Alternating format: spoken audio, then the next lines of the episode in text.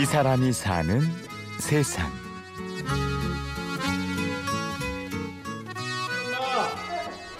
옷 딱 하나요?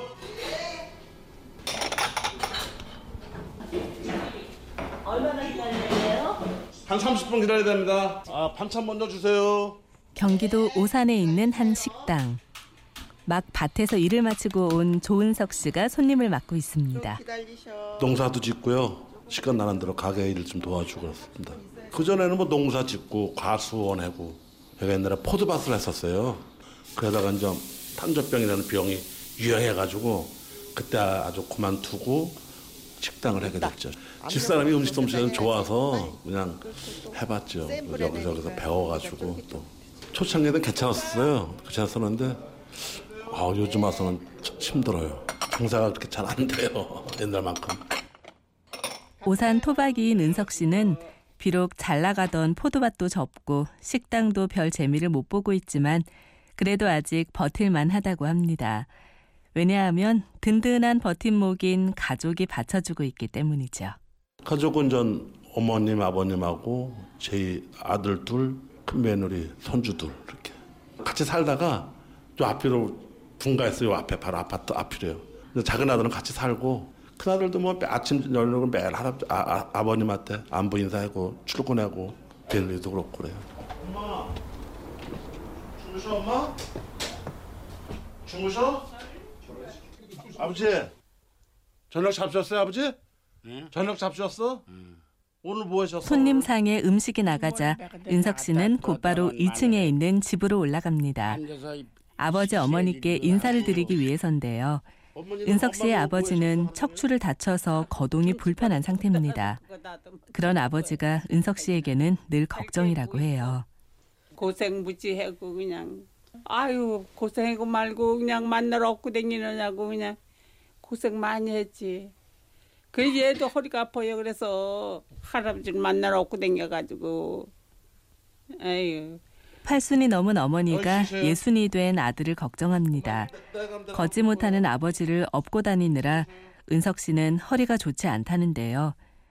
2층 집이다 보니 업고 내려와야 하고 병원도 2층에 있어서 그곳도 업어서 오르내려야 했지만 그 일을 꼬박 4년 동안 했습니다.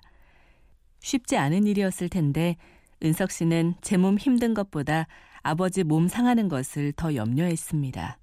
아버님 처음 없고 병원 갈 때 그때는 우리 아버님도 체격이 좀 좋으셨었어요. 병원에 입원해 그럴 때는 별로 몰랐는데 한 1년 정도 지- 지나니까는 딱 없는데 마음이 뭉클하더라고. 너무 가벼워지셔가지고 그러더라고요.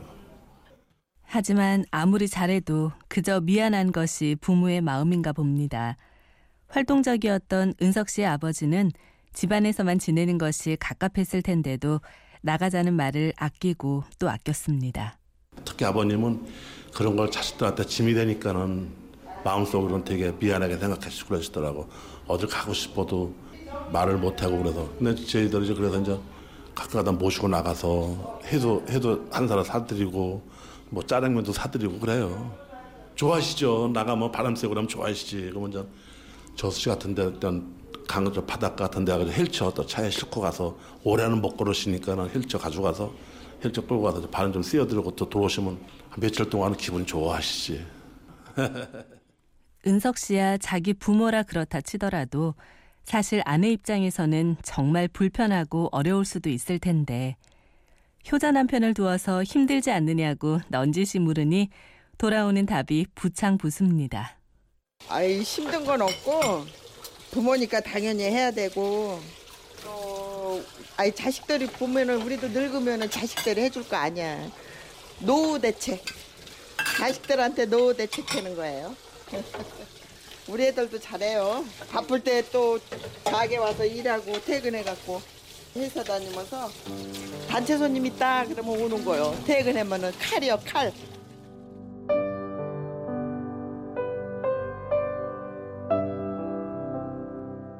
효는 아버지에게서 아들로 흐르고 있습니다. 그래서 은석 씨의 두 아들도 몸이 불편한 할아버지를 돌보는 것이 밥 먹는 것만큼이나 일상이 되었죠. 우리도 삼대가 목욕을 잘 가요. 아버님, 나, 우리 아들들 해가지고 대중목욕탕 가서 아버님하고 같이 가서 때도 닦아드리고 못 여기서 못 움직일 때는 집에서 물 받아놓고 일주일에 한 두 번씩 매일 목, 목욕 시켜드리고 그렇지 않으면 전 이발해드리고 또 그러죠. 아유 자식이 뭘 잘해요. 자식이 할 도리가 하는 건데 뭐. 내가 또 그렇게 하나 봐요. 우리 자식들도 보고 배우는 게 없잖아요.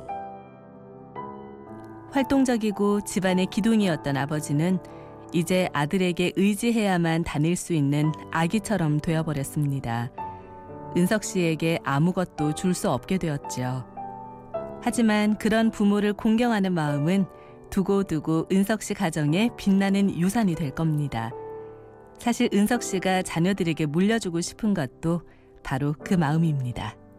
아 자식들도 제- 내가 할아버지 모시고 병원 좀 갔다 오라면 두말안 갔다 오고 어디 가더라도 빈손으로 안 오고 게다 보고 배우는 것 같아요 그게요.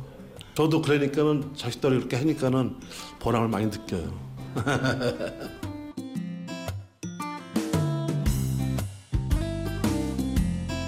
이 사람이 사는 세상. 취재 및 구성의 신소영, 연출 최우용, 내레이션 아나운서 류수민이었습니다. 오디오 다큐멘터리 이 사람이 사는 세상은 스마트폰과 컴퓨터에서 팟캐스트를 통해 다시 들을 수 있고요. 저는 내일 오전 11시 50분에 찾아오겠습니다. 고맙습니다.